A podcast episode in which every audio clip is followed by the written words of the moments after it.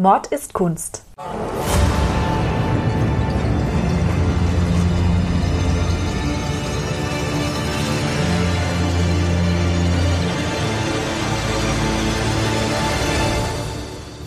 Blutige Morde und grausame Verbrechen. Für immer auf Leinwand gebannt. Kunst ist nicht immer etwas für schwache Nerven. Oft zeigt sie uns die tiefsten Abgründe des menschlichen Wesens. Und genau darüber reden wir in unserem Podcast. Hallo, ihr Lieben da draußen. Servus. Und hallo Nina. Hallo, Ludwig. Wir befinden uns in einer ungewohnten Aufnahmesituation heute. Sag doch da mal was dazu, Nina. Ja, was war los? Denn wir haben neues Equipment angeschafft, neue Mikros und auch ein Interface jetzt und wir hoffen, dass sich dadurch unser Sound verbessert hat. Ja, ihr könnt uns ja Feedback geben, ob das zutrifft genau befindet, dass wir jetzt super gut klingen im Vergleich zu vorher oder, oder dass wir beschissen klingen oder schlechter als vorher. Auf jeden Fall, wir haben ja davor immer in dasselbe Mikro reingeredet, also das war jetzt weit davon entfernt, professionell zu sein, aber jetzt immerhin, jetzt sitzen wir uns hier so schön gegenüber, haben diese Mikros und die Schallschutzvorrichtungen zwischen uns und sehen uns gar nicht direkt, aber die Nina hat so einen schönen Spiegelschrank, und da können wir uns während Besprechen auch angucken. Und zuwinken. Hallo Ludwig. Servus, hallo. genau, wir sind jetzt sehr professionell. Weiteres Feedback könnt ihr uns auch gerne zur Agnes Bernauer Torte noch geben, falls ihr sie schon gebacken habt. Wir haben sie mittlerweile gebacken. Ja, du hast sie gebacken. Also ja, ich habe sie gebacken. Ludwig hat sie verköstigt und Ludwig, wie war jetzt dein, wie ist dein Fazit? Ja, äh, Nachdem du sie gebacken hast, sage ich natürlich, dass sie mir hervorragend gut geschmeckt hat. Sie hat auch wirklich tatsächlich nicht schlecht geschmeckt. Ja, wenn, wenn jemand anders als du sie gebacken hätte, dann wäre sie mir vielleicht zu süß gewesen, muss ich ganz, es ganz ist schon sagen. eine Zuckerbombe. Also man muss schon sagen, nach einem Stück ist man quasi fertig eigentlich mit der Welt. Aber ähm, trotzdem probiert es aus oder wenn ihr nicht backen wollt, geht zum Kaffee Grönner nach Straubing und lasst euch da ein Stückchen kredenzen, denn die können das vermutlich besser als ich. Hast du das Rezept schon irgendwie online gestellt? Oder? Das Rezept befindet sich auf unserer Website. Ah ja. Und auf Instagram auch. Deswegen. Stimmt, stimmt. Das habe ich natürlich längst gesehen. Zwinker, zwinker. Na gut. Das, was wir jetzt halt heute noch vor uns haben, das ist nicht süß. Nicht so süß wie die Torte. Aber ich freue mich, dass wir zu diesem Zweck mal wieder eine Künstlerin am Start haben und zwar auch noch eine zeitgenössische. Und das Bild, das ich dem Ludwig heute zeigen möchte, das bekommt er jetzt. Und ihr bekommt es natürlich auch zu sehen, wie immer auf Instagram unter mord-ist-kunst. Und auf unserer Website mordistkunst.de. Ja, und ich würde euch allen empfehlen, für den optimalen Hörgenuss, für das optimale Podcast-Erlebnis, dass ihr euch bei Instagram eben oder auf unserer Homepage das Bild anguckt, so wie ich jetzt gleich das tun werde und dann lauschen könnt, wie wir darüber sprechen, damit ihr einfach auf dem Laufenden seid und wisst, worüber wir hier überhaupt gerade reden und das alles hautnah mitverfolgen könnt. Und Ludwig, ich reich dir jetzt das Bild mal rüber und dann erzähl uns doch mal, was du siehst. Das ist ja ein relativ farbenintensives Bild, was ich hier sehe. Und was sofort ins Auge sticht, sind diese schattenhaften, silhouettenhaften Gestalten, die man hier sieht. Von der Mitte weg bis zum linken Bildrand sind hier so Formen von Menschen offensichtlich. Ähm, man sieht einen erhobenen Arm mit einer Machete in der Hand. Und zu den Füßen dieser Gestalten sieht man eine auch schemenhaft dargestellte, es könnte eine Leiche sein, also auf jeden Fall sieht es nicht sehr lebendig aus, hat so einen leeren Gesichtsausdruck, eine recht creepy Atmosphäre und am rechten Bildrand sieht man zwei Männer stehen, die sich dieses Szenario angucken aus einer gewissen Entfernung weg. Und noch weiter da hinten ist auch eine weitere schemenhafte Gestalt, die so ein bisschen in weißes Licht gehüllt ist. Diese Schattengestalten, die sind dunkelblau. Der Hintergrund ist gelblich und die zwei Männer, die haben auch dunkelblaues Gewand an. Es sieht jedenfalls aus, als würde hier eine Person von einem wütenden Mob getötet werden, eben auch wegen dieser Machete, die man da erhoben sieht. Die zwei Männer, die sich das aus der Entfernung anschauen, die sind dunkelhäutig, deswegen läge die Vermutung nahe, vielleicht handelt es sich um ein rassistisches Verbrechen hier. Aber das ist hier eben nicht genau zu erkennen, weil die mordenden Gestalten und auch die ermordete Gestalt eben eher als Schatten dargestellt sind. Also du siehst zumindest einen Mob, eine Machete und zwei Leute, die zugucken. Genau. Das Bild, das heißt Genocidaire und ist von der Malerin Helen Wilson Rowe. Das ist eine Britin. Und es befindet sich in der ruandischen Botschaft von London. Klingelt's da vielleicht ah, jetzt schon? Ja, da klingelt's natürlich bei mir. Ruanda, da war ja in den 90er Jahren diese ganz schlimme Geschichte, als die Volksgruppe der Tutsi von der anderen Volksgruppe in Ruanda, von den Hutu, Völker gemordet wurde. Ich kann jetzt nicht genau sagen, wie sich diese beiden Gruppen unterscheiden und was die zu zwei verschiedenen Volksgruppen macht. Ich hoffe, das kannst du mir gleich erklären.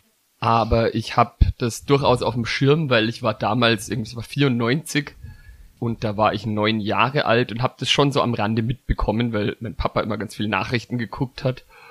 Und es gibt ja auch den tollen Film Hotel Ruanda mit Don Cheadle in der Hauptrolle den ich aber auch schon vor längerer Zeit gesehen habe und deswegen jetzt da auch nicht ganz genau sagen könnte, wie das exakt alles zustande kam. Also es war eine relativ schlimme Geschichte, die, wie wir ja jetzt auch schon gemerkt haben, noch gar nicht so lange her ist. 94, äh, gell? 94, genau. Ach. Das Bild, das heißt Genocidaire und Genocidaire bedeutet Völkermörder. Im wir, Französischen. Im Französischen, genau. Und wir begeben uns eben heute nach Ruanda und ähm, reden über 100 Tage Horror, wie sie wirklich niemand erleben möchte. Angefangen hat das Ganze am Abend des 6. Aprils 1994. Und zwar ist der damalige ruandische Präsident Habyarimana in so einem kleinen Geschäftsreisejet vom Typ Dassault Falcon 50. Ich weiß nicht, wer hier jetzt ein Kenner von Flugzeugtypen ist, aber das ist eine relativ kleine Maschine, wo halt wenige Leute reinpassen. Und darin saß eben der ruandische Präsident Juvenal Habyarimana mit weiteren Leuten aus seinem Regierungsstab und kam von Dar es Salaam, also aus Tansania, ist er auf Ruandas Hauptstadt Kigali zugeflogen und war gerade im Landeanflug, als um kurz nach 8 Uhr abends die Maschine plötzlich von zwei Raketen getroffen wurde. Das Flugzeug zerschellte und keiner der Insassen hat überlebt. Ah ja, genau, jetzt klingelt's wieder. Ich glaube ja, das war auch deswegen gerade so eine spannende Sache, weil man nicht wusste, wer da dahinter steckte, hinter diesem Richtig. Flugzeugabsturz und ob das jetzt irgendwie von welcher Seite eine Verschwörung eventuell gewesen ist und was für Absichten da zugrunde lagen. Man ist sich bis heute auch noch nicht sicher, wer jetzt halt hinter diesem Abschuss, also diesem Mord des Präsidenten steckt. Aber das war auch gar nicht notwendig, denn Bereits eine Stunde nachdem die Maschine auf den Boden gekracht ist, haben die ruandischen Radiostationen verbreitet, dass es ein Tutsi-Anschlag war und dass die Tutsi nun Jagd auf die Hutu machen. Jetzt hast du ja vorher schon gesagt, dass du nicht ganz sicher bist, wodurch sich jetzt Hutu und Tutsi letzten Endes unterscheiden. Das kann ich jetzt zunächst mal erklären. Das liegt nämlich schon etwas zurück, dass diese Unterscheidung gemacht worden ist. Und zwar gehen wir da zurück bereits in vorkoloniale Zeit, wo Tutsi und Hutu eigentlich sowas wie soziale Schichten waren. Tutsi und Hutu, die bewohnten dasselbe Territorium, die besaßen eine gemeinsame Religion und sprachen auch dieselbe Sprache. Und die heirateten sich auch untereinander. Das einzige, was der Unterschied war, war, dass die Hutu, das waren Bauern, das waren meist Ackerbauern, und die Tutsi, das waren in der Regel wohlhabende Viehzüchter. Und das Königreich Ruanda, das wurde damals auch von einer Tutsi-Dynastie regiert. Also die hatten dort die Regierungsgewalt. War das damals in der vorkolonialen Zeit schon so, dass die sich selber auch als unterschiedliche Volksgruppen verstanden haben? Oder waren das einfach zwei soziale Schichten oder soziale Klassen quasi? Weil zum Beispiel in Europa, da gab es ja auch äh, den Adel und dann gab es das normale Bürgertum und das waren ja aber keine unterschiedlichen Volksgruppen. Genauso war das hier auch. Es waren keine verschiedenen Volksgruppen, sondern es war einfach, die eine Gruppe war ärmer, die andere war reicher. Also die Tutsi waren einfach der vermögendere Stand, kann man so sagen. Das waren Viehbauern, während die anderen weniger reich waren, weil sie Ackerbauern waren. Es gab auch schon immer mehr Hutu als Tutsi, was ja überall so ist. Es gibt immer mehr Arme als Reiche leider. Diese Unterscheidung, dass Tutsi und Hutu verschiedene Volksgruppen wären, das ist eine, eine importierte Geschichte. Und zwar begann 1899 die deutsche Kolonialherrschaft. Ja, die Deutschen, die haben natürlich, die waren damals Fans von solchen Klassifizierungen auch. Natürlich. Genau, wie ganz Europa übrigens. Also das war in Europa recht schick. Diese rassistischen Ideologien, die gab's damals schon und die brachte man dann nach Afrika mit, weil man natürlich auch irgendwie vor sich selber rechtfertigen musste, warum habe ich das Recht, in ein anderes Land zu gehen und dort die Herrschaft an mich zu reißen. Das muss ich ja irgendwie begründen können. Da kursierte zu dem Zeitpunkt auch die sogenannte Hamitentheorie. Und das ist eine rassistische Auslegung der Bibel, die quasi besagt, dass Noahs Sohn, der Ham, der ist bei Noah in Ungnade gefallen und daraufhin hat Noah Hams Sohn wiederum mit den Worten verflucht, der niedrigste Knecht sei er seinen Brüdern. Und aus irgendeinem Grund hat man jetzt dunkelhäutigere Menschen als die Nachfahren von diesem Hamm gesehen und so wurde quasi dieser Sündenfall von diesem Hamm auf die dunkelhäutige Bevölkerung Afrikas übertragen. Das ist ähnlich wie der Sündenfall von Eva, den alle Frauen ausbaden mussten, weil sie quasi durch Eva schon allein ohne was gemacht zu haben, büßen müssen für das, was Eva gemacht hat. Und so ähnlich war das eben mit dieser rassistischen Auslegung des Buchs Genesis. Also ein vollkommener Quatsch. Äh, völlig Hanebüchen. Ja. Ungefähr in dieser Zeit hat man allerdings auch dann Ägypten entdeckt und die Hochkultur Ägyptens. Und das hat dann natürlich nicht zu dieser Vorstellung von den Primitiven auf dem afrikanischen Kontinent gepasst. Und dann das hat waren ja auch Aliens in Ägypten, wie jeder weiß. Ja, ja, das ist wäre die nächste die nächste Stufe dieser Theorie, aber es, es wurde dann trotzdem Hanebüchen, Hab weil ich selber gemacht. man hat das dann quasi so gerechtfertigt, dass es einen Teil der afrikanischen Bevölkerung gegeben hat, die eingewandert wären irgendwann in vorchristlicher Zeit und die hätten dann ihre Ursprünge irgendwo in der Kaukasusregion, wären deswegen den Europäern etwas ähnlicher und so erklärte man sich, dass sie eben diese ägyptische Hochkultur äh, schaffen konnten, so dass es quasi dann drei Abstufungen gab, also oben die Europäer, unten diese Hamiten, die eingewandert sind und ganz unten dann nochmal alle anderen Afrikaner, so ungefähr.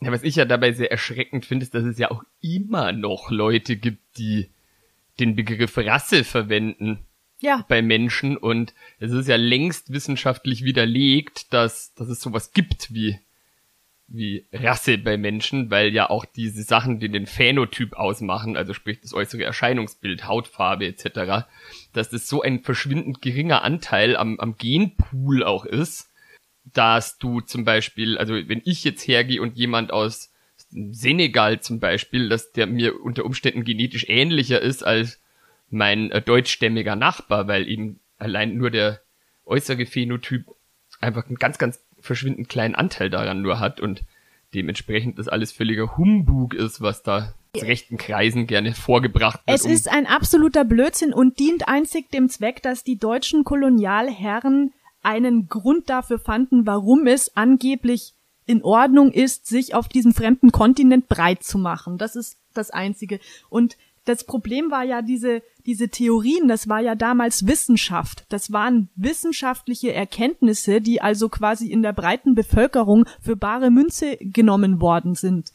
Diese kruden Wissenschaften haben sie eben aus Europa dann auf den afrikanischen Kontinent übertragen und haben so auch dann versucht zu rechtfertigen, warum jetzt ausgerechnet diese Tutsi-Dynastie da herrscht und haben quasi so aus diesen Ständen zwei Volksgruppen gemacht, nämlich dass die Tutsi zu den Eingewanderten zählen würden und die Hutu zu den ursprünglichen Afrikanern, also dass das kein Wunder ist, warum die Tutsi da die Regentschaft haben, weil nach der Hamitentheorie ist es ja vollkommen logisch. Also die Mei, haben oh aus, aus, aus Ständen einfach zwei Volksgruppen gemacht.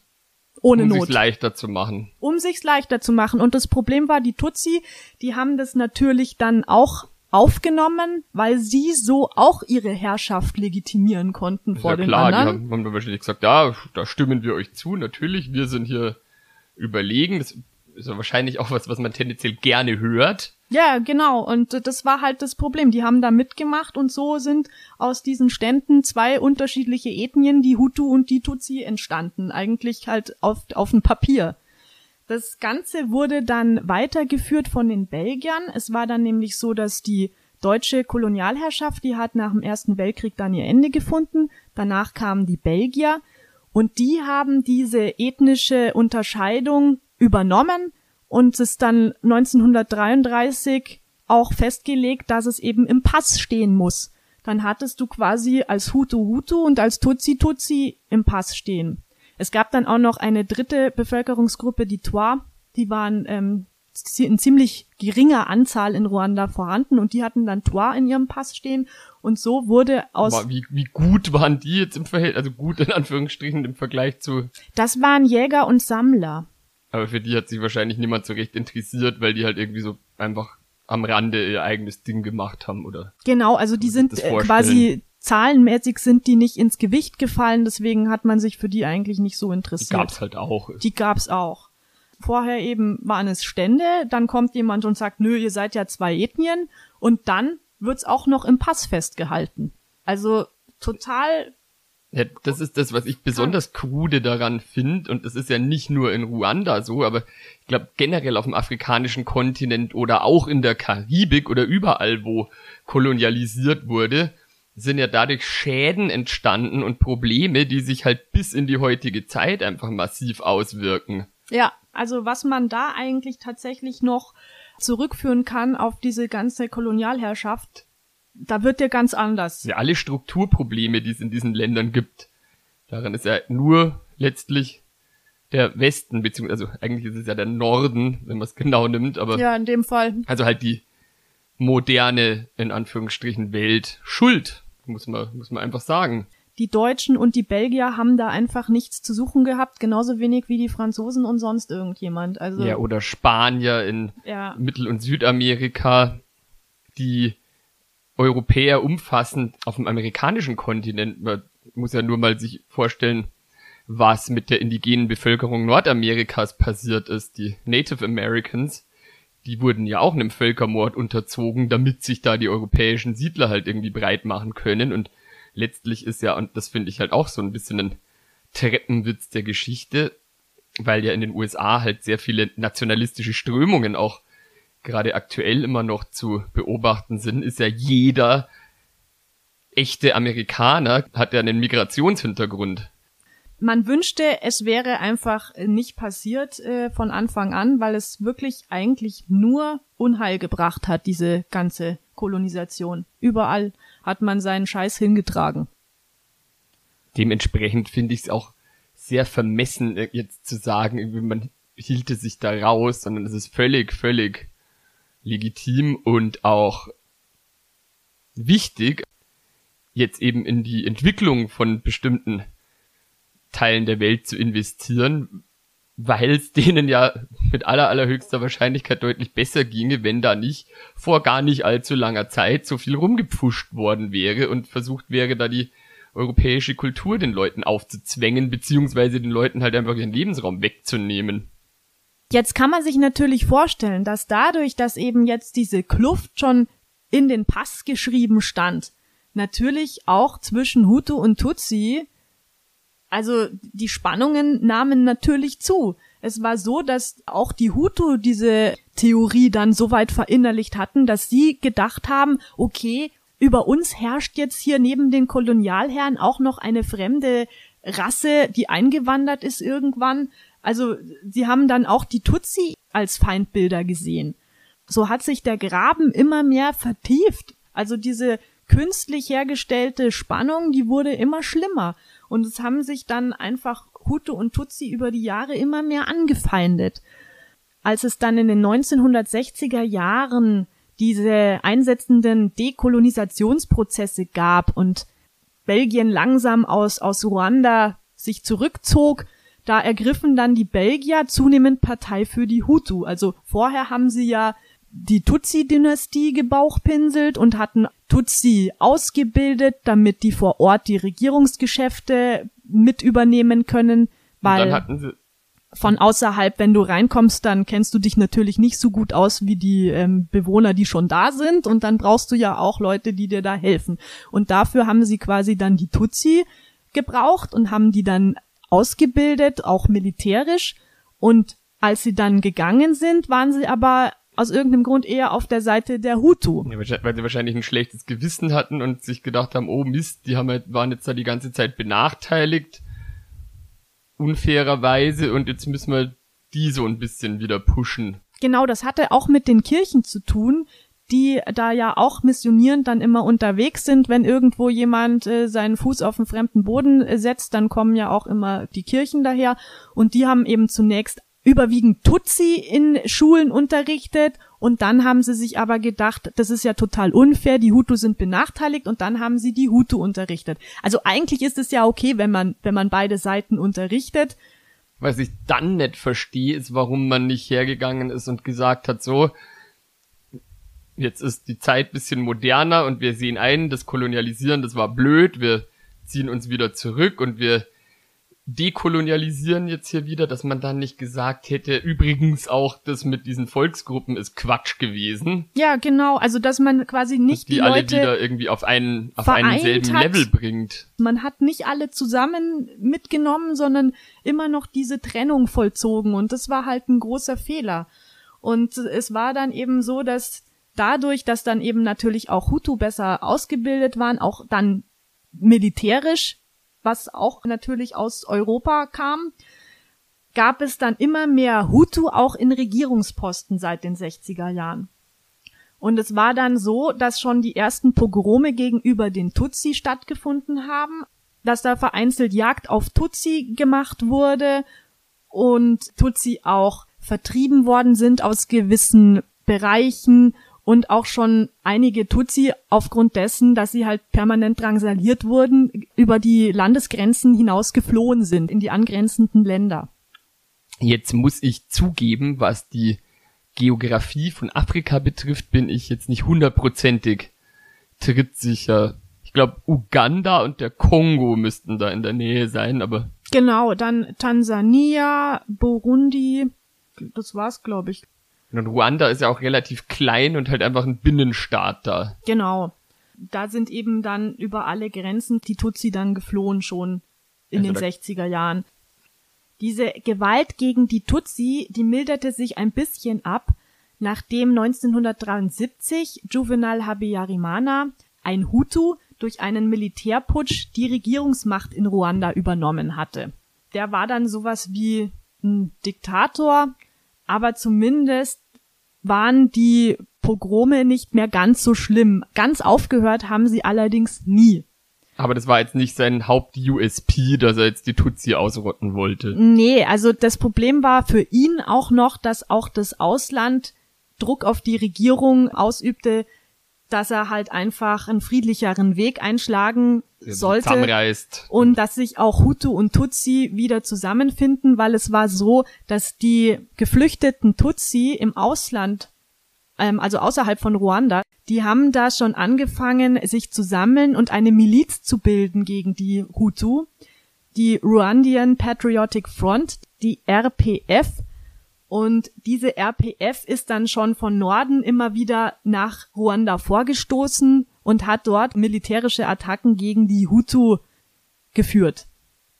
Diese Ruhe, diese Milderung, die endete aber leider zu Beginn der 90er Jahre. Der Grund dafür war, dass Ruanda merklich wirtschaftliche Probleme bekam. Also zum einen wuchs die Bevölkerung und zum anderen gab es immer weniger Arbeit, weil der Kaffeepreis auf dem Weltmarkt, der fiel.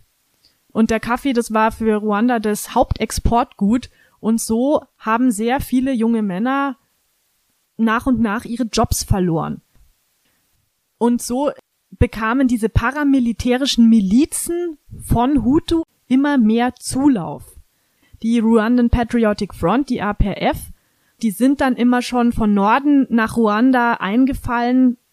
Und dann gab es natürlich in Ruanda die Hutu, die immer noch total aggressiv gegenüber den Tutsi, die in Ruanda lebten, waren. Also dieser Konflikt, der, der schwelte über Jahrzehnte lang. Und in den 90er Jahren, da eskalierte das, weil nämlich das Ausland auch ein Interesse daran hatte, dass Tutsi und Hutu sich wieder mehr verständigen. Deswegen wurden von außerhalb da Friedensverhandlungen angesetzt. Und Habyarimana, der war dann auch öfters mal in Tansania und hat sich dort mit der Führung von der RPF, also von den Tutsi, getroffen, um dort einen möglichen Frieden anzubahnen. Anfang April sah das dann schon ganz gut aus. Da hat Habyarimana auf Druck vom Ausland einem Mehrparteiensystem zugestimmt in Ruanda, so dass quasi auch die Tutsi wieder eine Stimme bekommen konnten innerhalb von Ruanda. Das war aber nicht im Sinne von den radikalen Hutu natürlich, wie man sich vorstellen kann. Weil die sich dann gedacht haben, jetzt sind wir endlich am Drücker und jetzt zahlen wir es den Tutsi so richtig heim. Genau, und die wollten natürlich keine Friedensverhandlungen, sondern die wollten die Tutsi aus Ruanda einfach raushaben. Und deswegen haben ihnen auch, also den radikalen Hutu, den hat diese Friedensverhandlungsgeschichte da nicht wirklich in den Kram gepasst.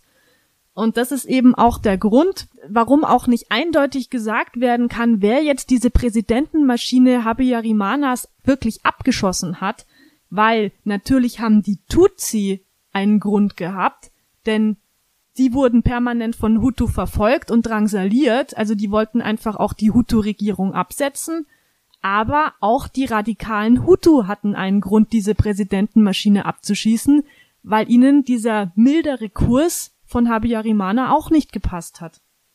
Also es war auf jeden Fall so, dass dieser Präsidentenabschuss, egal von welcher Seite er kam, dann etwas ausgelöst hat, was äh, tatsächlich in der ruandischen Geschichte beispiellos und so extrem grausam war, wie man es sich eigentlich kaum vorstellen kann. Nicht mal eine Stunde nachdem die Präsidentenmaschine auf den Boden krachte, fing der Horror an.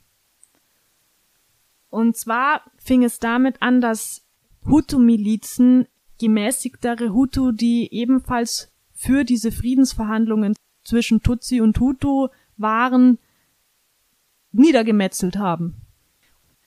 Ruandas Radiostationen machten zunächst die Tutsi für den Präsidentenmord verantwortlich und verbreiteten das natürlich im ganzen Land. Und daraufhin stürmten militärische Hutu die Regierungsgebäude und brachten gemäßigte Politiker in der Regierung um. Unter anderem die Premierministerin Ruandas, die währenddessen von belgischen Blauhelmen begleitet wurde. Die wurde entführt samt der belgischen Blauhelme und alle wurden umgebracht. Und die war auch Hutu. Die war auch Hutu. Ist ja auch ein bisschen absurd, wenn man die Tutsi verantwortlich macht dafür, diesen Flugzeugabschuss begangen zu haben, dass man dann halt einfach eine Hutu-Ministerin umbringt, die ja dann offensichtlich gar nichts damit zu tun hatte. Die Gewalt, die kanalisierte sich zunächst auf gemäßigte Hutu und Tutsi. Natürlich war nicht jeder Hutu radikal und es fanden auch viele, dass nichts dafür steht, dass man nicht zusammenarbeitet und sich verbindet und die, die Gräben, die die Kolonialherren gegraben haben, wieder überwindet. Aber das fanden eben die radikalen Hutu nicht so cool Und deswegen haben sie jeden, der nicht der radikalen Meinung angehörte, umgebracht. Ich stelle mir das jetzt gerade so vor, wenn da jemand gesagt hat, so, hm, beruhigt euch alle mal und überlegen wir mal, wie wir jetzt vorgehen und was wir tun können, dann war ja das schon ein Dorn im Auge vermutlich. Ja, natürlich. Oder auch selbst wenn du gesagt hast, ich mach da nicht mit, ich will niemanden töten, dann hast der Katz gehört auf gut Deutsch. Also du musstest mitmachen oder dir ist es selber an den Kragen gegangen. Das ist ja immer das Problem das bei solchen was, was Sachen. Grundsätzlich sich bei totalitären Regimes halt immer wie ein roter Faden durchzieht. Sonst könnten solche despotischen Herrscher ja auch gar nicht an die Macht kommen oder sich da längerfristig halten, wenn die halt eben nicht jeden, der nicht komplett ihre Linie fährt, beseitigen würden. Ja, und das Problem ist, dass es dann nicht bei den Politikern blieb und bei Regierungsteilnehmern, sondern dass es dann relativ schnell auf die normale Bevölkerung übergeschwappt ist und dass dann auch im großen Stil die Tutsi-Bevölkerung und auch moderate Hutus aus der Zivilbevölkerung dran glauben mussten. Und es gibt wirklich schaurige Szenen, die zum Beispiel eine Bäuerin namens Angelique in der Dokumentation Ruanda, Land der Frauen erzählt. Das ist extrem berührend, weil sie dort eben spricht und dort sagt sie, dass sie sehr gerne die Kirche von Tarama besucht. Das ist ein Ort nahe Kigali. Und dort geht sie gerne hin, weil da wären ihr Vater, ihre zwei Kinder und ihre Schwiegermutter und die Schwester ihres Mannes. Und zwar wurden die dort am 15. April mit anderen unglaublichen 5000 Seelen ermordet. Grausamst. Die da wahrscheinlich hingestürmt sind, weil sie sich gedacht haben, oh, in der Kirche, das ist so ein heiliger Grund und da kann uns nichts passieren. Genau, ich habe ja vorhin schon erzählt, dass es seit den 60er Jahren Pogrome an Tutsi gab und meistens sind diese Tutsi, die verfolgt wurden, dann in Kirchen geflohen und haben dort Schutz gefunden. Und so war es eben auch, als nach diesem 6. April diese flächendeckenden Pogrome anfingen, dann sind viele Tutsi in Kirchen geflohen. Unter anderem eben auch in diese Kirche nach Ntarama. Und es war dann aber so, dass sie nicht mal mehr in diesen Kirchen sicher waren, weil die Regierung Busse von diesen mordenden Hutu-Horden angekarrt hat, direkt zu diesen Kirchen hin, mit dem einzigen Ziel, diese Tutsi, die dort drin Schutz suchen, zu töten. Es ist natürlich so perfide es auch klingen mag für so ein Tötungskommando, der Idealfall, wenn du quasi hinter Leuten her bist und die schon alle gebündelt an einem Ort sind, dann musst du sie ja gar nicht mehr jagen. Ja, und ich meine, es war ja auch so, die wussten ja auch, wo die Zufluchtsorte waren und haben dann ihre Truppen dort hingeschickt. Also das wurde ja, zentral eben. gesteuert. Ja, ähnlich das wie bei der Sendlinger Bauernschlacht, zu der wir ja auch eine Folge schon gemacht haben von unserem Podcast. Da war es ja auch so, dass die Aufständischen Bauern von den Truppen, die diesen Aufstand niedergeschlagen haben, dann auch an der Kirche in Sendling festgesetzt wurden, wo sie sich eben zurückgezogen haben, weil sie dachten, naja, kein gottesfürchtiger Mensch wird uns auf einem heiligen Boden was tun und genau das Gegenteil war dann der Fall. Genau. Die blutgetränkten Kleider der Getöteten liegen noch in diesen Kirchen drin und die Knochen ebenso und da wird einem diese große Zahl mal bewusst. Und es ist eben so, dass sich diese Bäuerin, diese Angelique, mit ihrer Familie in diese Kirche geflüchtet hatte und dann sind diese Hutu bewaffnet mit Handfeuerwaffen und vor allem mit Macheten. Also es wurden sehr viele Leute in diesem Völkermord mit Macheten getötet. Und die sind dann da reingestürmt und haben einfach auf jeden, der ihnen untergekommen ist, drauf gehackt und geschossen. Und die haben Frauen zum Beispiel auch ihre Babys aus der Hand gerissen und die dann an die Kirchenwand geworfen, bis sie tot waren. Und auch Angelique konnte nur überleben, weil sie auf sich ein, ein totes Kind liegen hatte und man nicht sah, dass sie noch geatmet hat. Also man hat sie für tot gehalten und nur so konnte sie dann da rauskommen. Es ist so grausam. Es war dann wohl so, dass sie noch einen weiteren Angriff überlebte, weil ihr zwei Hutu-Frauen geholfen haben, die dann sagten, es ist keine Tutsi, es ist eine Hutu-Frau. Sie hat quasi von diesem Massaker in Anführungsstrichen lediglich ein paar Narben von einer Machete hinterm Ohr und am Arm zurückbehalten, aber ihre ganze Familie hat sie verloren und dieses komplette Massaker, das muss so zwischen 800.000 und einer Million Tutsi das Leben gekostet haben. Also viele, viele andere schafften es nicht, diesem Genozid zu entkommen. Jetzt, wo du es gerade sagst, dass da zwei Hutu-Frauen der geholfen haben und gesagt haben, nee, die ist auch Hutu. Wie überhaupt konnten diese Milizen checken, dass sie jetzt gerade Tutsi umbringen? Oder, also, oder die müssten ja dann in die Ausweise reingeguckt haben, wo das da drin stand noch, wobei Stand es da noch drin zu, der, zu dem Zeitpunkt? Es stand noch drin, kurz nach dem Präsidentenmord wurden bereits Straßensperren errichtet, wo Ausweiskontrollen stattgefunden haben und du quasi als Tutsi nirgendwo mehr hingehen konntest. Es war halt auch so, dass natürlich sich in den einzelnen Gemeinden die Leute kannten sich, die wussten, wer ist Tutsi und wer ist Hutu.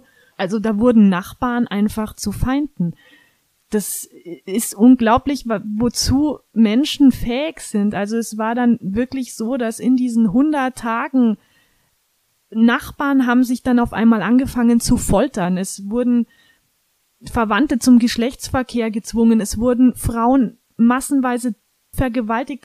Eine Politikerin, die war Familienministerin, die hat dann im Radio dazu aufgerufen, Tutsi-Frauen die sie auf einer Liste stehen hatte, grausamst zu vergewaltigen. Also sowas war da Alltag.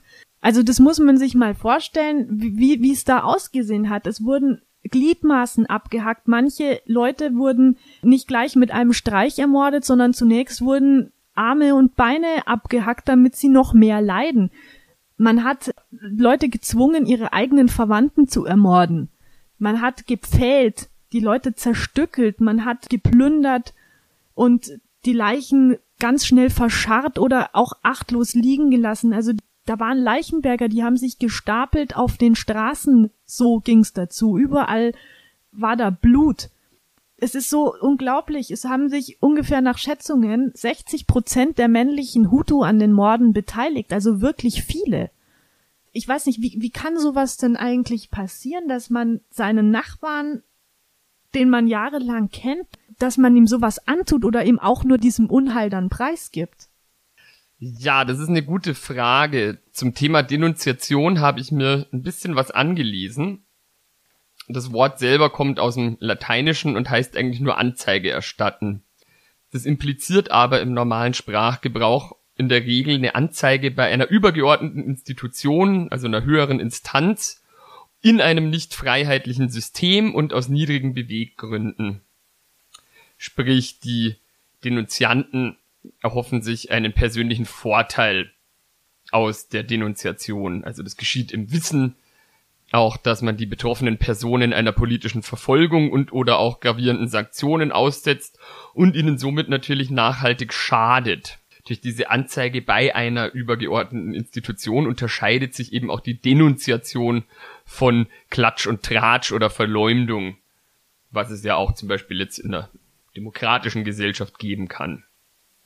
Die Denunziation, die betrifft vor allem auch häufig nahestehende Personen, wie zum Beispiel Familienangehörige oder Nachbarn, Kollegen und steht deshalb auch in einem besonderen Widerspruch eigentlich zu moralischen Vorstellungen. Und jetzt mag man sich fragen, ja, warum kommt es dann überhaupt zu sowas, wenn das eigentlich grundsätzlich was ist, was man missbilligt? Das ist psychologisch zu erklären, der Denunziant handelt in der Regel aus einem Ressentiment oder einem Rachebedürfnis heraus. Mhm. Das ist meist ein Unterprivilegierter, der auf dem Wege der Denunziation seine bisher nicht realisierten Hassgefühle, Ressentiments und Rachefantasien befriedigen kann. Und der Denunziant, der ist, wie ich eben schon gesagt habe, unterprivilegiert in der Regel, ist also neidisch, weil vielleicht der Nachbar oder Kollege mehr verdient, ein schöneres Haus hat oder Statussymbole, was auch immer das sein mag. Und durch diesen Vertrauensbruch, also durch das ans Messer liefern, kann er sich dann aufgrund von seinem schlechten Selbstwertgefühl, durch das Verpetzen, eine kurzfristige narzisstische Euphorie verschaffen. Und den Schaden, den er dabei anrichtet, den nimmt er eben billigend in Kauf oder beabsichtigt ihn vielleicht sogar. Das große Problem ist halt aber, das ist halt meistens was, was eher impulsiv geschieht, weil man eben missgünstig ist. Und häufig ist es so, dass das Gefühl der Genugtuung, das der Denunziant verspürt, nicht von Dauer ist und früher oder später sich dann eben ein schlechtes Gewissen einstellt, eventuell auch unterstützt durch eine soziale Ächtung, die dann mit der Zeit kommt, weil dann natürlich der Denunziant als jemand betrachtet wird, dem man nichts erzählen kann oder dem man nicht vertrauen kann. Und das hat dann wiederum für den Denunzianten unter Umständen auch wieder Folgen. Wobei ich jetzt nicht unbedingt Sympathien für die Denunzianten damit implizieren will, weil die Opfer natürlich aufgrund dieser massiven Repressalien, die da in der Regel folgen, natürlich in der deutlich, deutlich schlimmeren Situation sich befinden. Und sogar wenn sie das alles überleben, kann das ja lange, lange immer noch den Leuten nachhängen, weil die ja dann in ihrem Urvertrauen auch erschüttert sind, wenn sie mal Opfer von so einer Denunziation geworden sind und dann generell Gefahr laufen, dass überhaupt Menschen grundsätzlich nicht mehr vertrauen können. Was so eine systematische Verfolgung von Minderheiten betrifft, gab es ja im Dritten Reich genauso, wo dann, wie du schon gesagt hast, so eine große Mehrheit dann auch daran sich beteiligt. Das hat natürlich auch den Hintergrund, dass diese ethische Barriere, dass man eben jemandem Leid zufügt, sich reduziert, wenn derjenige, der diese Verfolgung oder auch nur die Denunziation begeht oder sich auch aktiv vielleicht an Gräueltaten beteiligt, ja in Übereinstimmung mit den Normen handelt, die von der jeweiligen Mehrheit eben da aufgestellt werden. Im Dritten Reich zum Beispiel die Rassenideologie und die Fiktion einer Volksgemeinschaft, was ja jetzt im Fall von Hutu und Tutsi natürlich auch noch eine gewisse Rolle gespielt hat, weil es, die haben sich ja als einzelne Volksgemeinschaften betrachtet. Ja, und ähnlich wie im Dritten Reich wurde das ja auch zentral von der Regierung gesteuert. Ganz genau. Und wo aber auch nicht nur anders Völkische, sondern eben auch anders Denkende ausgegrenzt und als Feind betrachtet werden und die Leute somit sich das für sich selber rechtfertigen können, weil sie ja einem übergeordneten Ziel, das für sie oder das ihnen eingeredet wird, als erstrebenswert handeln.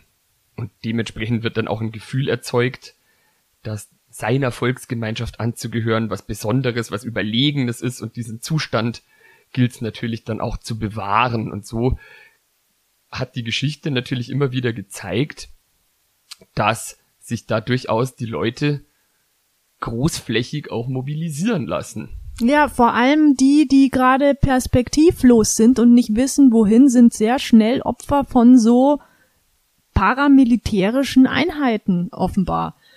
Natürlich, wenn dir versprochen wird, mach bei uns mit, dann wird's dir am Ende viel, viel besser gehen, dir und deinesgleichen. Dann sind Leute, gerade wenn sie in Notlagen sind, natürlich empfänglich für sowas. Was jetzt für die Weltgemeinschaft auch noch extrem peinlich ist, ist, dass in den 90er Jahren die United Nations Army in Ruanda stationiert war, um diese Friedensverhandlungen zwischen Hutu und Tutsi zu überwachen und den Fortschritt. Das heißt, zur Zeit dieses Völkermords war Militär der UN dort vor Ort. Und im Januar 1994 hat bereits der kanadische Befehlshaber Romeo Dallaire an die UN berichtet, dass er über Waffenlager Bescheid weiß, die im Vorfeld da angelegt worden sind im großen Stil. Und was noch viel schlimmer ist, er hat berichtet, dass es Tutsi-Todeslisten gibt, die im großen Stil angelegt wurden von der Regierung, beziehungsweise eben von diesen radikalen Hutu. Sprich, das war abzusehen, es dass war, da ja, sich was zusammenbrodelt. Es war abzusehen, aber er hat von der UN keine Mandatserweiterung bekommen, er hat keine Verstärkung bekommen und nicht den Befehl zum Eingreifen. Das wurde ihm verweigert.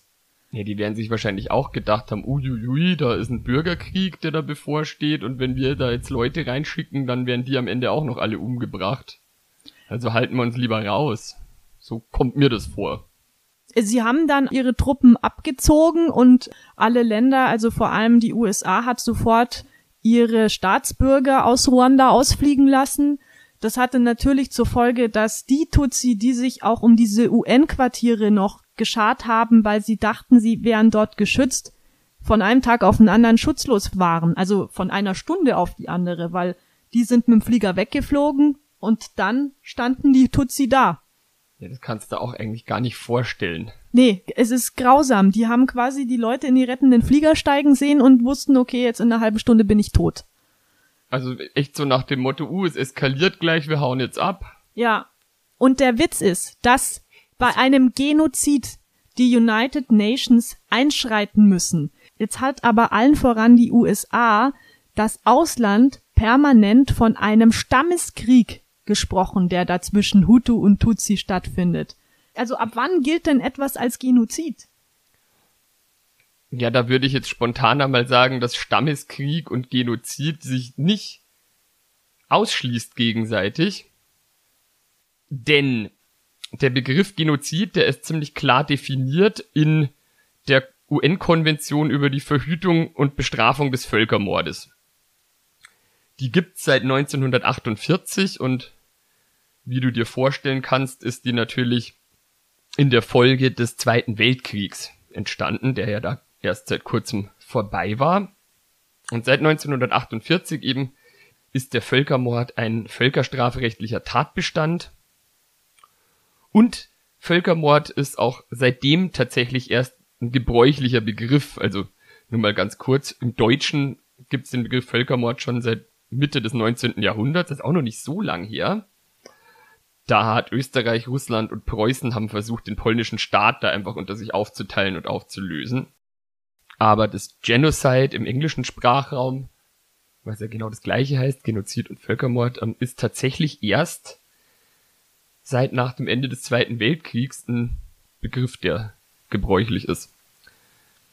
Ja, und jedenfalls in dieser UN-Konvention ist der Genozid definiert als die Absicht, also das Handeln mit zielgerichtetem Erfolgswillen ist gleich Absicht, eine nationale, ethnische, rassische oder religiöse Gruppe als solche ganz oder teilweise zu zerstören. Jetzt ist da natürlich immer noch dieser Begriff der Rasse drin, der ja inzwischen nicht mehr gebraucht wird, aus den Gründen, die ich vorher gesagt habe. Aber wie gesagt, das ist von 1948. Inzwischen wird der Begriff Genozid auch als unzureichend kritisiert und stattdessen gibt es den Begriff Demozid, der vorsätzliche Massentötungen von bestimmten Menschengruppen durch eine Regierung bezeichnet und das ist eben nicht so eng gefasst wie dieser Begriff Genozid in der UN-Konvention, sondern da kann eine Menschengruppe auch zum Beispiel eine politische Gruppe sein oder kann auch auf die sexuelle Orientierung zum Beispiel abstellen und das alles ist eben in diesem Begriff in der Konvention nicht mit enthalten. Aber wir halten fest, dass seit 48 quasi als Genozid gilt, wenn eine Bevölkerungsgruppe auf eine andere Bevölkerungsgruppe losgeht und sie niedermetzelt. Naja, es ist in dieser UN-Konvention sogar definiert, wie dieser Genozid vonstatten gehen kann. Da gibt's fünf Punkte. Zum einen natürlich Tötung von Mitgliedern der Gruppe. Zum anderen aber auch Verursachung von schwerem körperlichem oder seelischem Schaden an Mitgliedern der Gruppe. Dann drittens vorsätzliche Auferlegung von Lebensbedingungen für die Gruppe, die geeignet sind, ihre körperliche Zerstörung ganz oder teilweise herbeizuführen. Mhm. Dabei könnte man als Beispiele zum Beispiel Enteignungen heranführen oder also das gab's ja auch ähm, Enteignungen von Tutsi durch Hutu. Genau, oder auch die Zerstörung von Eigentum, von Land oder von Lebensgrundlagen.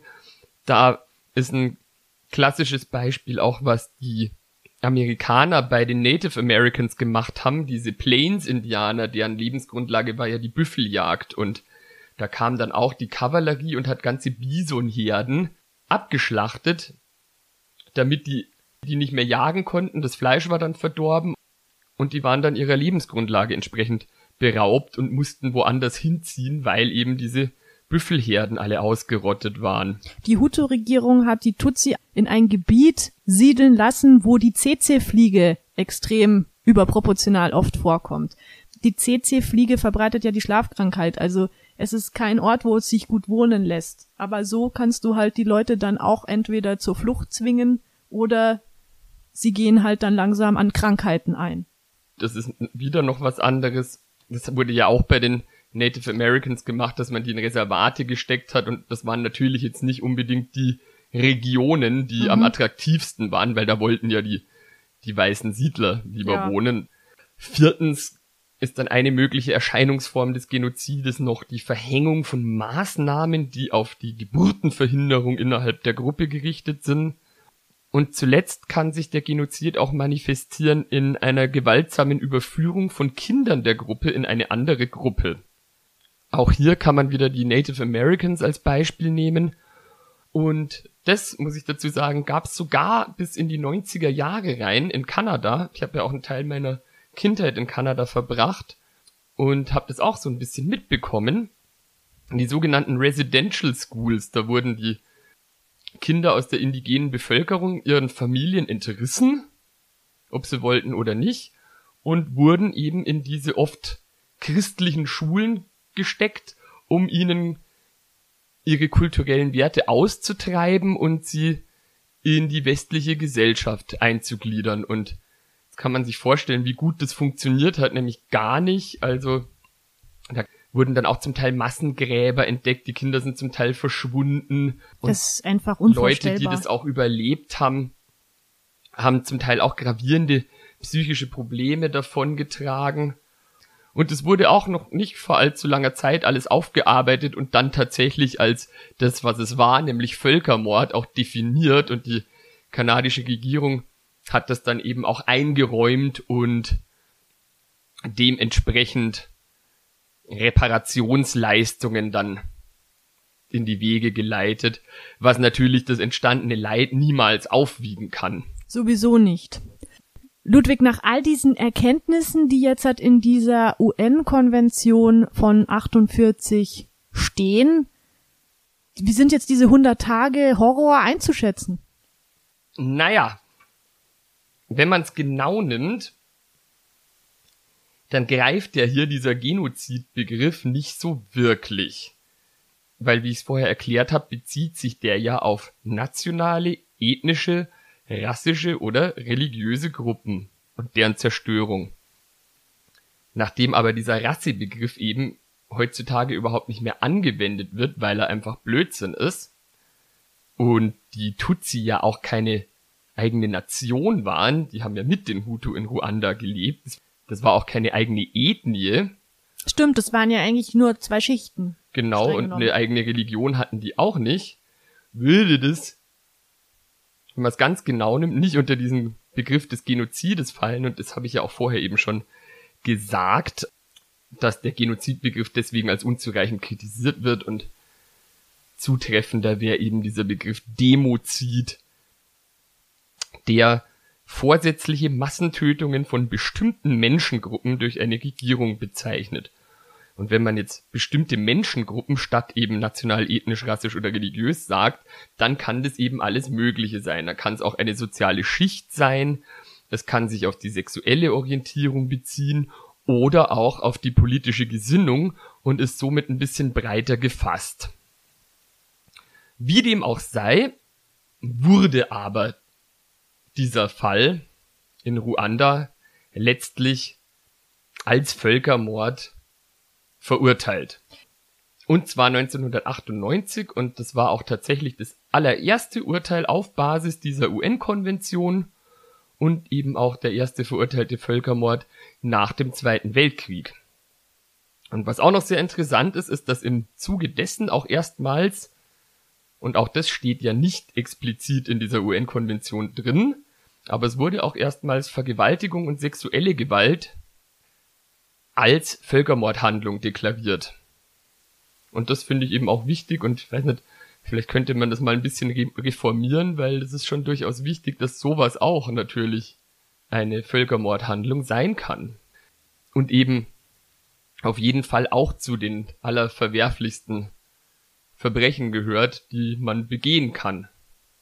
Ich gehe auch mal davon aus, dass diese Wortklaubereien nicht der Grund waren, warum die UN sich so lange zurückgehalten hat. Denn irgendwann ist ihr dann doch noch aufgefallen, dass sie einschreiten muss. Und sie hat dann tatsächlich ein Mandat äh, beschlossen, das eingegriffen werden soll. Das kam aber dann zu spät. Denn in der Zwischenzeit hat schon die RPF, also die Tutsi-Milizen aus dem Ausland, die sich zur Armee formiert haben, die ist dann immer weiter vorgerückt und hat Mitte Juli dann schließlich Kigali eingenommen und dem gruseligen Treiben ein Ende gemacht zunächst. Bis heute wird ja gestritten, welche Verantwortung jetzt Länder wie Frankreich in diesem Völkermord hatten. Also hätten sie ihn verhindern können oder sind sie ihrer Verantwortung nicht nachgekommen? Also da hat sich ja Macron kürzlich auch entschuldigt.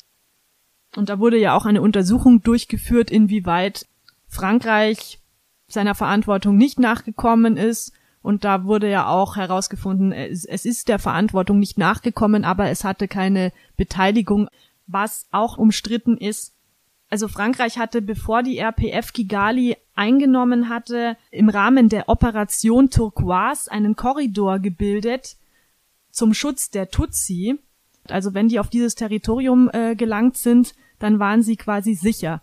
Problem an der Sache war nur, dass die Hutu, die vor den Tutsi-Rebellen, vor den Anrückenden geflohen sind, durch diesen Korridor ebenfalls nach Zaire, also in den Kongo, flüchten konnten. Und zwar immer noch voll bewaffnet. Also das hat die Kongo-Krise ausgelöst und wir haben ja heute immer noch Bürgerkrieg in dieser Region. Also das ist noch nicht vorbei. Wie konnte sich denn in dieser kurzen Zeit seit 1994 wieder eine Tutsi-Regierung bilden, nachdem ja ungefähr 75 Prozent aller Tutsis damals ermordet wurden. Das waren, wie gesagt, diese Tutsi-Rebellen aus dem Ausland, die RPF, die vorgerückt ist, die hat Kigali eingenommen und der Befehlshaber Paul Gagame, der ist heute noch Präsident. Der gehörte kurz nach dieser Einnahme Kigalis zum Regierungsstab und hat dann um 2000 rum oder sowas ist er Präsident geworden und seitdem ist er immer noch an der Macht. Und da haben wir jetzt nämlich das andere Problem, weil es werden nämlich nicht nur den Hutu Verbrechen vorgeworfen, sondern auch den Tutsi, also den Rebellen, die dann vorgerückt sind. Und da ist es so, dass da auch nicht alles lückenlos aufgeklärt wird, wohl. Das ist ja auch immer so ein Problem, bei Kriegen, dass es dann natürlich auf beiden Seiten zu Gräueltaten gibt. Ich meine, im Zweiten Weltkrieg, da haben natürlich auch die deutschen Soldaten an der Zivilbevölkerung alle möglichen Verbrechen verübt, aber natürlich auch die Sowjets an dann wiederum der deutschen Zivilbevölkerung oder an der Zivilbevölkerung des jeweiligen Landes, wo auch immer die halt waren und ich glaube, das ist halt grundsätzlich was, was ganz beschissen ist an Krieg, ist, dass da die Menschlichkeit einfach grundsätzlich verloren geht. Ja, und der Sieger schreibt halt dann die Geschichte. Das ist das, ja. was dann halt, also es, man kann so die komplette Wahrheit, die kommt meistens erst Jahre später raus. Die Serie Black Earth Rising, die kennst du ja wahrscheinlich auch mit John Goodman, oder? Nö. das ist eine Miniserie auf Netflix und die widmet sich eben genau diesem Thema, dass offenbar im Kongo Flüchtlingslager von geflohenen Hutus waren, die dann von Tutsi relativ grausamst, ähm, also aufgelöst, klingt jetzt sehr euphemistisch, weil da ist man halt auch rein und hat nicht geschaut, ist das Mann, ist das Frau, ist das Kind, sondern hat einfach dann alle ermordet. Also das gibt es halt leider dann auch auf der anderen Seite. Ja, ich muss sagen, ich nehme für gewöhnlich von solchen Themen Abstand in Unterhaltungsmedien, weil mich das einfach sauber runterzieht. Total. Und ähm, wie gesagt, Hotel Ruanda ist ja auch ein relativ bekannter Film und den habe ich gesehen und der ist auch sehr, sehr gut, den würde ich auch empfehlen, aber es ist halt ein Film und jetzt nicht auf Serienlänge und da kann man sich dann schon, finde ich, ganz gut auch mit dieser Thematik auseinandersetzen, auch einfach um veranschaulicht zu bekommen, was war da eigentlich los. Aber allzu oft kann ich mir sowas nicht geben. Nee, das, das ist schon, es ist harter Tobak. Es ist aber auch jetzt halt im Fall Hotel Ruanda besonders interessant, weil, also um das mal kurz anzureißen, dieses Hotel, das gibt's ja wirklich, das heißt Mikolin, weil also Ruanda, das Land der tausend Hügel wird es genannt. Und dieses Hotel, das Mikolin, das ist ein Luxushotel heute, also da kann man auch hinfahren, jetzt noch, das hat auf. Und das war zu der Zeit eben ein Zufluchtsort für Tutsi, den ein Hutu, ich glaube, der war nicht der Inhaber, aber der hat dann die Führung des Hotels übernommen. Das war ein Mitarbeiter des Hotels. Also er hat auf jeden Fall in diesem Hotel einige Tutsi gerettet, die da einfach noch einen Safe Place hatten. Dieser Hotelier, also dieser Hotelmitarbeiter, der die Tutsi gerettet hat, der ist heute wieder vor Gericht.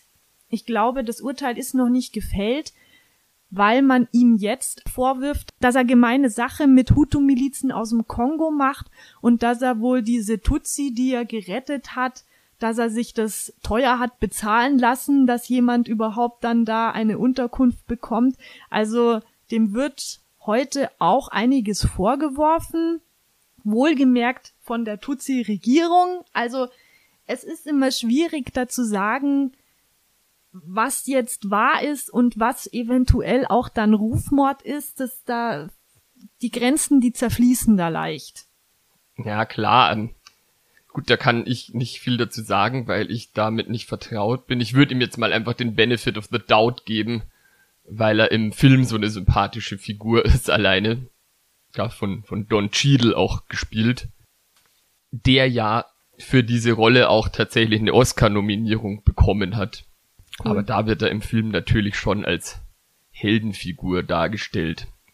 Es sind ja auch viele Täter der Zeit verurteilt worden und einige sind aber auch ins Ausland geflohen. Also es kommen immer mal wieder Prozesse zustande, wo man wieder jemanden findet irgendwo, der dann noch zur Verantwortung gezogen wird. Also auch die Aufarbeitung, die ist noch nicht überstanden.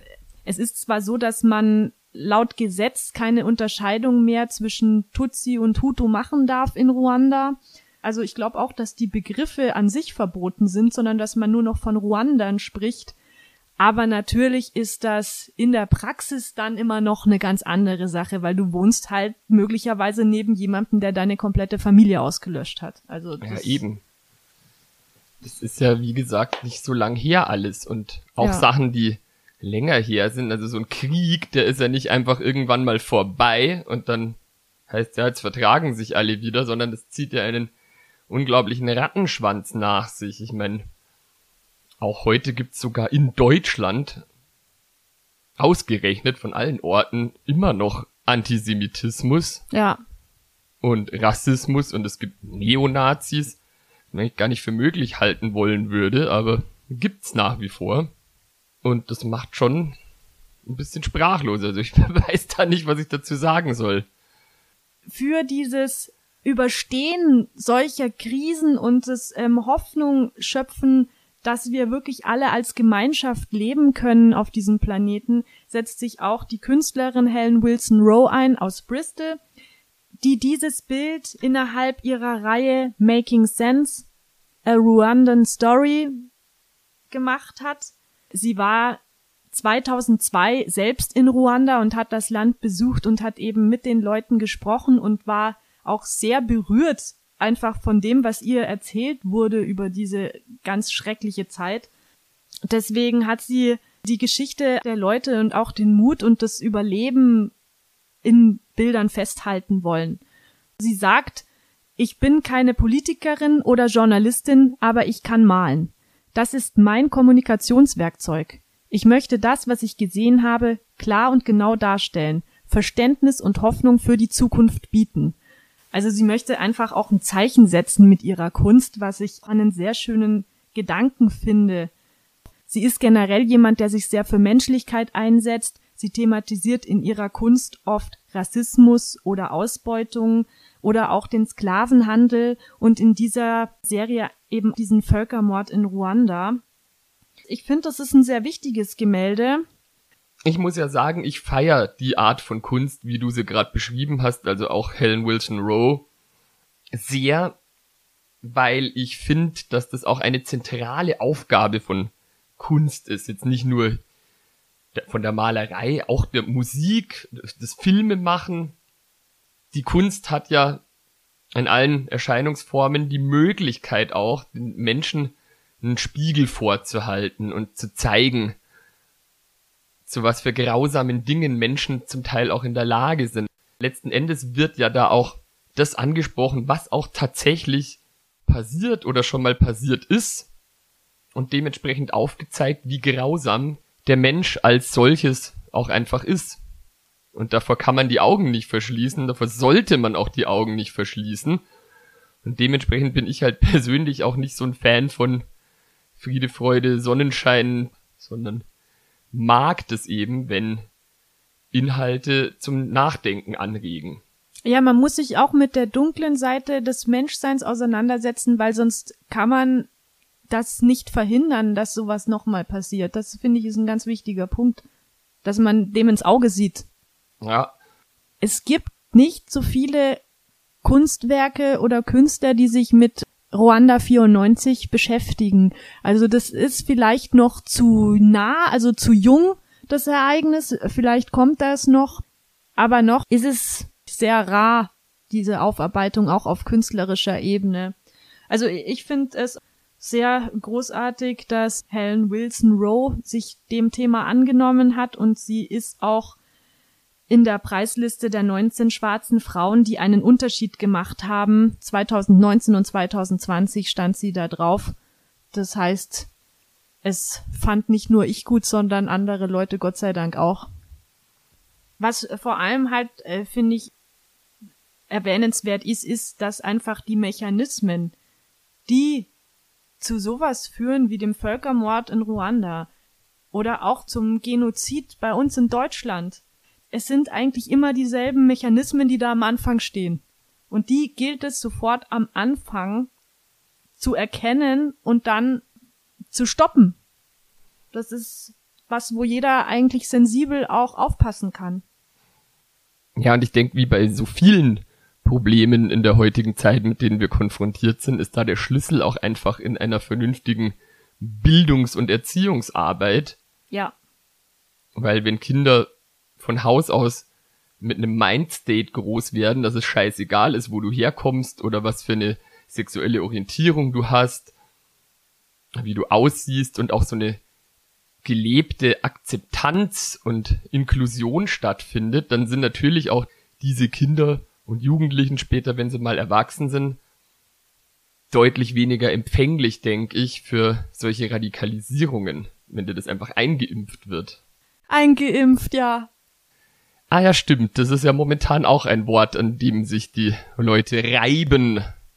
Aber ihr wisst ja, wie wir das meinen, hoffentlich. Und was uns wirklich persönlichen Anliegen ist, ist, dass einfach irgendwann mal hoffentlich die Menschen ein bisschen auch aus der Geschichte lernen und sich besinnen, um eben die Zukunft auch für nachfolgende Generationen ein Stück lebenswerter, ein Stück friedlicher und ein Stück offener zu gestalten. Wir sollten uns mehr lieb haben. Das auf jeden Fall. Also dann habt euch alle schön lieb. Ciao. Bis zum nächsten Mal. Tschüss.